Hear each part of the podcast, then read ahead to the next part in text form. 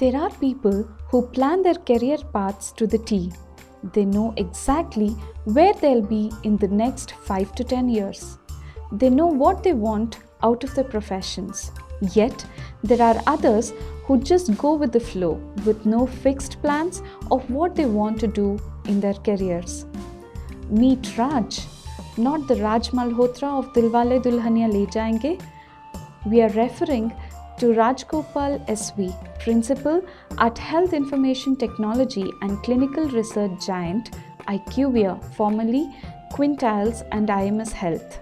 Raj comes with rich consulting experience, having helped technology companies with their growth strategy, customer experience, organizational effectiveness, and performance improvements. He has also hugely contributed towards digital transformation of many Indian SMEs. Raj, welcome to Content Ed, the podcast on all things content. Uh, it's a great honor to have you here today. Thank you. Thank you. It's a pleasure being here.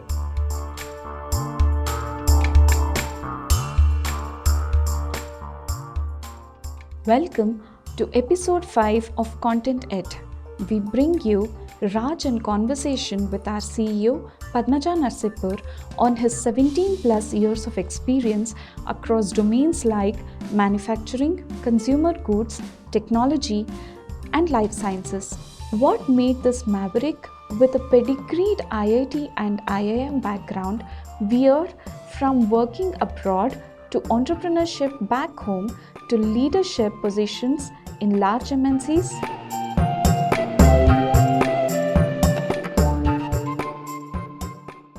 Your LinkedIn profile shows that you've had a long run with diverse sets of companies. I saw uh, biomedical, automotive, uh, aerospace, pharma, and now you're uh, in a senior position at IQVIA India. Uh, so, can you uh, tell us about the underlying thread or the underlying vision behind all these different career moves? I like to say that there is a thread, but I don't think there is any thread at all. I think uh, after working for about 17, 18 years, I've realized that career is like one of the most uh, non-linear things in life. I did my IIT. I chose to pursue uh, for IIT, but it was not really a choice. Everybody in my school was trying, so I also tried. Then, um, you know, on counseling day, people said, "Oh, for your rank, you'll get mechanical engineering," and uh, I didn't have a clue what mechanical engineering was. But all of my friends were, you know, going to IIT Madras, so I said I'll also go with them. Mm-hmm. So it's not really a choice, right? So you did engineering, but okay, so I liked a lot of the engineering stuff that I learned. And like most people in IIT Madras, uh, you know, the day you enter the campus, the first thing that's told to you is, uh, you know, you should start preparing for applying to go to US. Mm-hmm. Now that's the sort of the you work four years so that you can land in the, in US. the US. That's one of the. In fact, if I remember in my batch of about 350 people, there was just one guy who chose to stay back mm-hmm. in India, and he's actually now working in this ISRO. Okay. Right. So the true purpose for which IIT was established, the success is one out of 350. If mm-hmm. you look at it in that fashion. So I also went abroad but it's when I went abroad is where you know the first time in my life uh, I had to actually choose what to study mm-hmm. because in the US the system is you have to choose your own uh, you have to stitch together your own electives. I have never chosen in my life, so I didn't know what to do, so I dropped.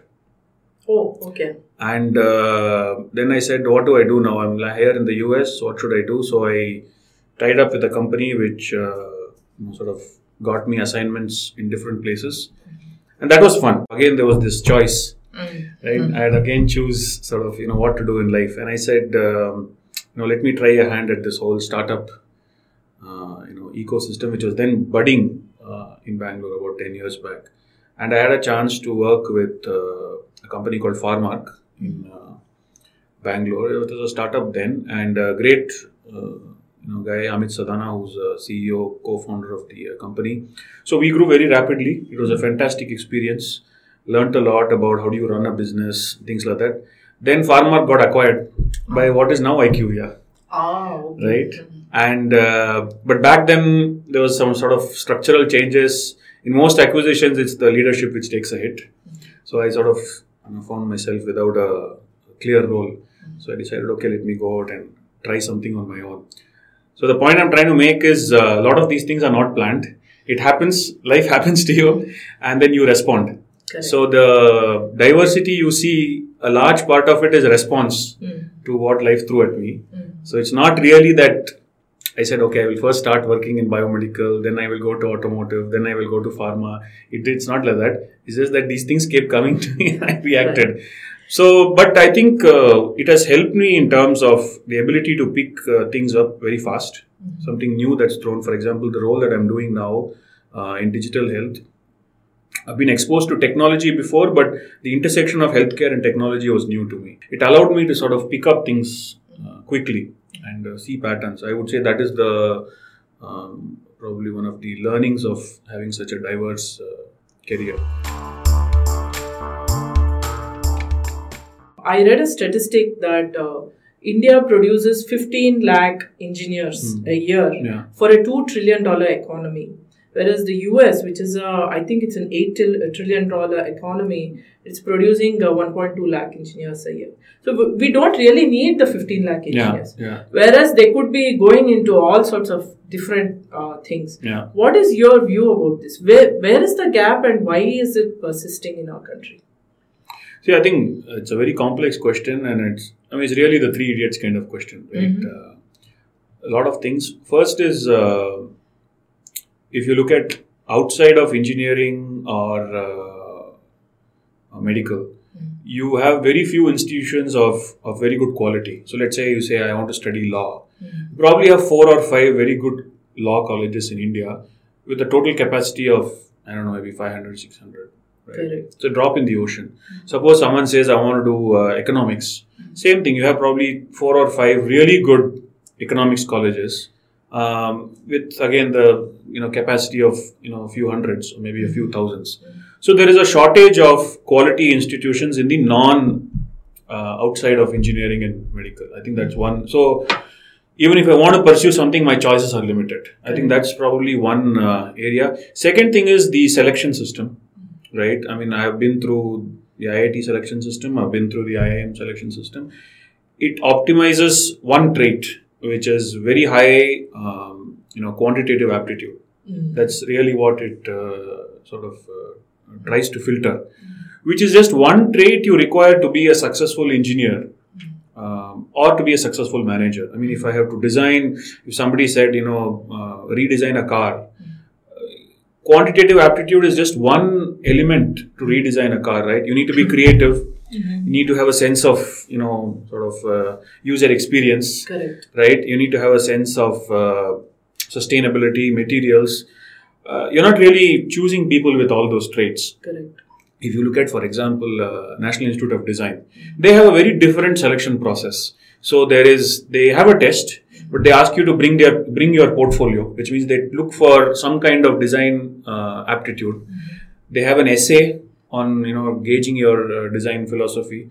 They have a studio test where they ask you to design something, and a combination of all this decides who gets into NID or not they do it for a you know, sort of a batch size of about 60 people.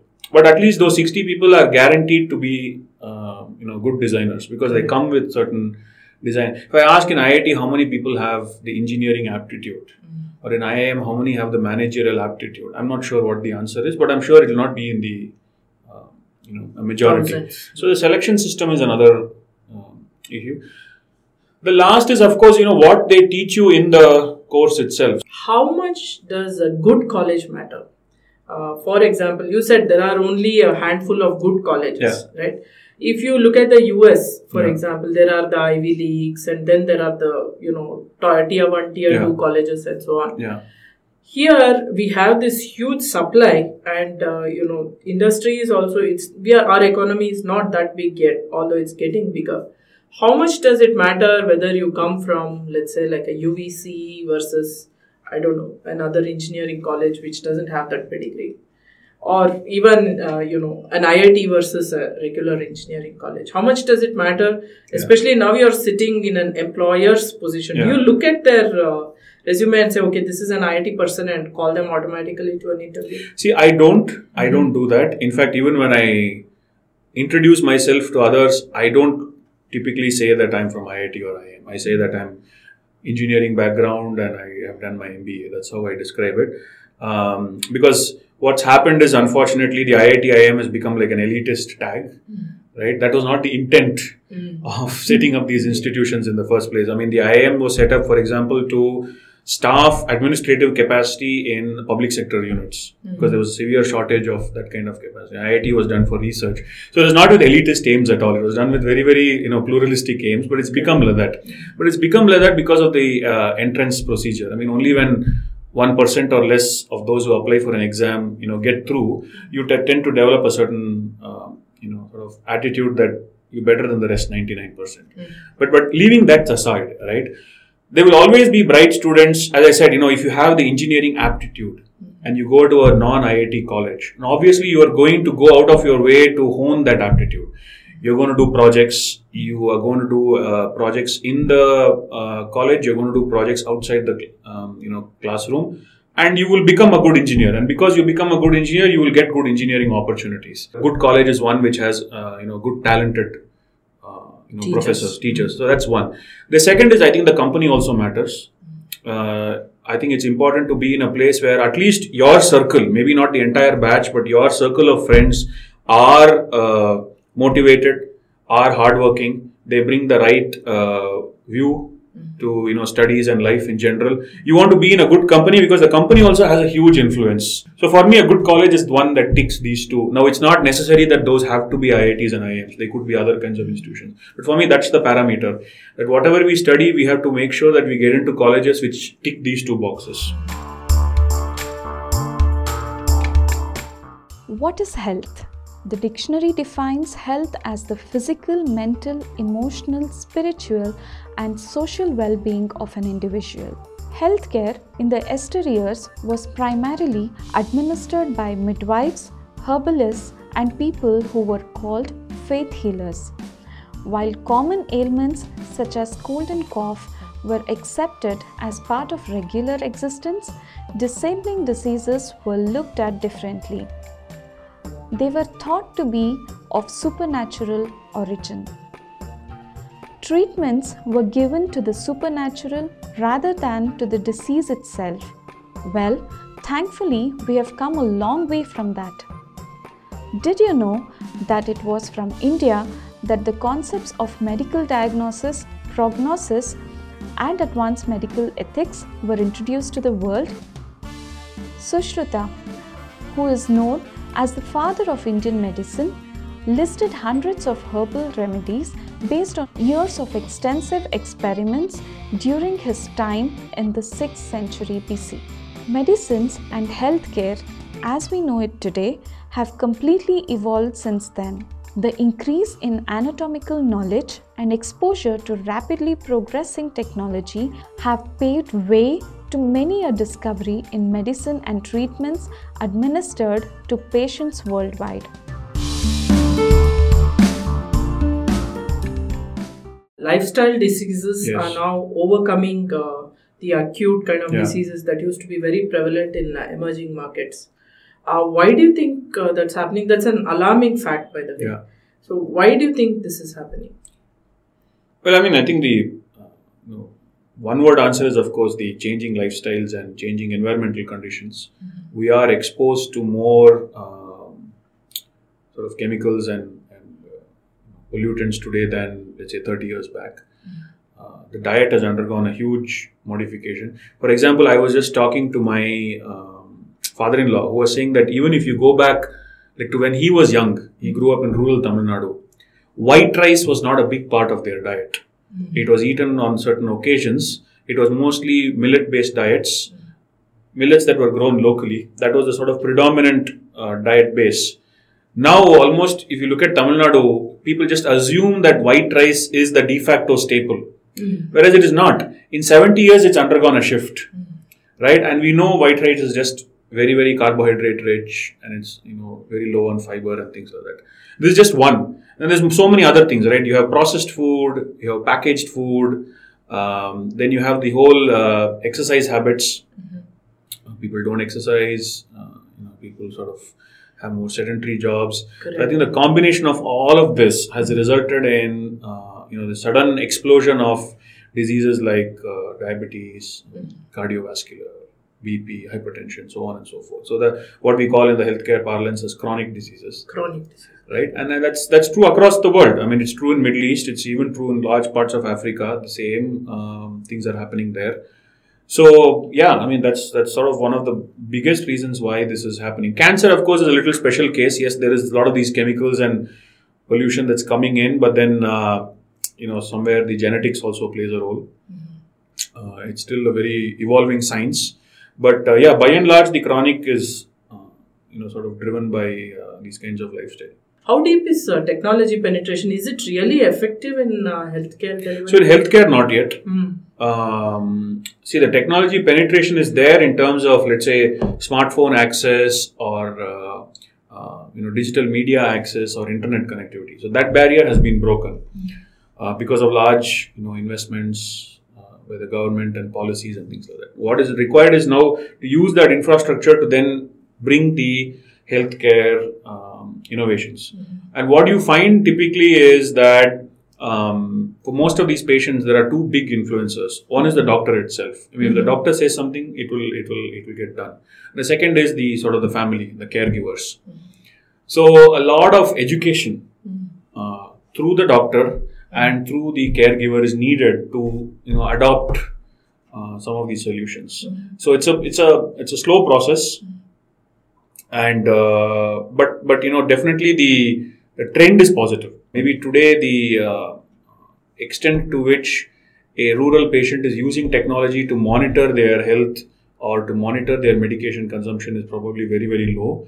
But in general, in terms of you know, for example, people have just the very first thing that most people do is just go online and search about their disease, and that's the first uh, step that they start taking. So, suppose a doctor says you have diabetes, they just go to Google and type diabetes. Right, that's the first step that they do. Um, it's then you know as they get more and more mature, they start exploring other. Uh, the next thing you might do is you might stumble upon certain uh, blogs or patient communities which are actively discussing about uh, diseases. Sure. Um, then the next thing you might do is you know you might start like uh, looking at different types of doctors and figuring out different types of medication and then finally you might say okay let me download this app there is a journey mm-hmm. is a progression but i think we will get there. I think the trend is definitely and there's a lot of push by the ecosystem. So governments are pushing it companies are pushing it doctors know that something has to be done mm-hmm. and insurance companies are pushing for it. So the institutions are pushing for it. Mm-hmm. And uh, the infrastructure is there. So I think the ingredients are there for a good journey. I think it's just a matter of Time. time. Curation of content is so important, as important maybe as creation itself. Yeah, Because uh, the internet is a fount of uh, information now. yeah, But at the same time, much of it is false or correct, fake. correct. um, there's even like you know all these urban myths when it comes to diabetes Yeah. for example Yeah, we get all these whatsapp forwards Yeah, of some uh, berry or root making a right, difference Right. Uh, so what is your commentary on that about the content curation aspect of it See, I think it has to be done in a uh, very structured fashion, and it has to be done in a very collaborative fashion. For example, you should bring the doctor in into this, so the doctor cannot be left out of this. I mean, even it can be it can be patient oriented, but the doctor has to be brought in. So, for example, you might have to work with a medical association, Right. or you might have to work with a panel of doctors to say, can you put us in touch with patients who have been through this journey and you, whom you think have successfully managed the disease because they have followed the right regime, and then you have to you know build the content from there. It cannot be I will just you know scrape content from somewhere Right. and uh, it, it cannot be like that, or it has to be a community that is nurtured uh, by people who are very credible.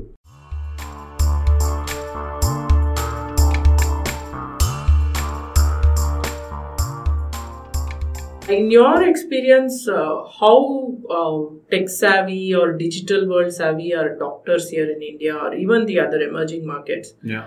are they able to make that connect that they need to st- sort of almost be thought leaders in the space uh, to produce or curate uh, content to use that content to educate their patients and the community what has your experience been like See, I think the intent is there, Hmm. right? Uh, so we do a lot of you know uh, patient journey mappings for most of whenever we develop a solution, right? And so one of the one of the ingredients of that is we actually immerse ourselves into the care journey. We act as patients and we go and talk to doctors, we talk to other patients. There are a lot of areas where doctors definitely have the intent. Mhm. So, a recent example, you know, we were uh, investigating this uh, skin problem called eczema. It affects children. It sort of develops a very severe rash. Now, it was very interesting when we talked to doctors, and we talked to the doctors in. It's not metro, right? We went to Mysore, uh, we went to Tumkur. It's, it's all over the place.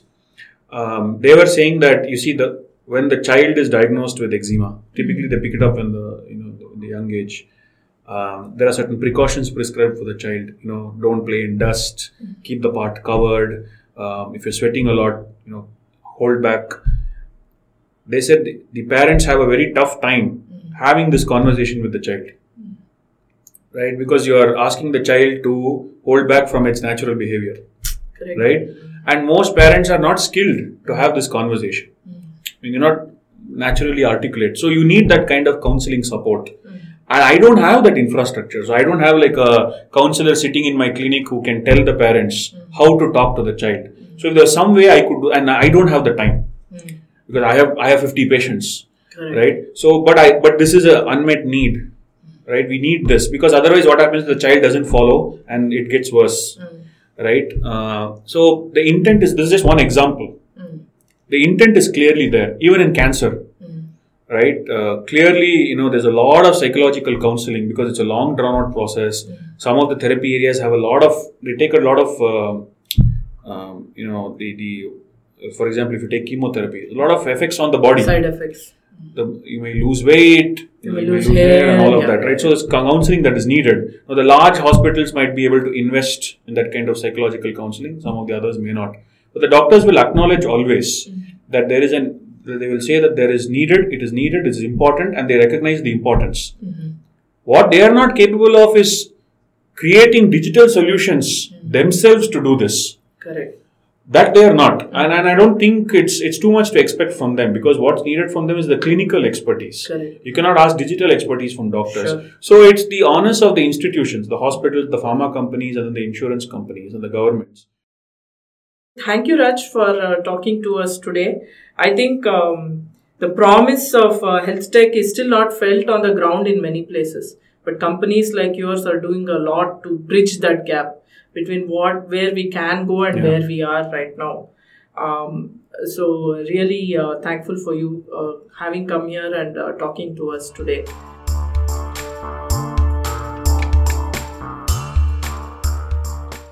That was an interesting conversation with a maverick leader. Raj's experiences show us that sometimes the best paths are not those that are carefully planned and executed. We may sometimes be better off fully immersing ourselves in the experiences that life throws at us, constantly learning and becoming better versions of ourselves. Till we meet again, adios from Content Ed.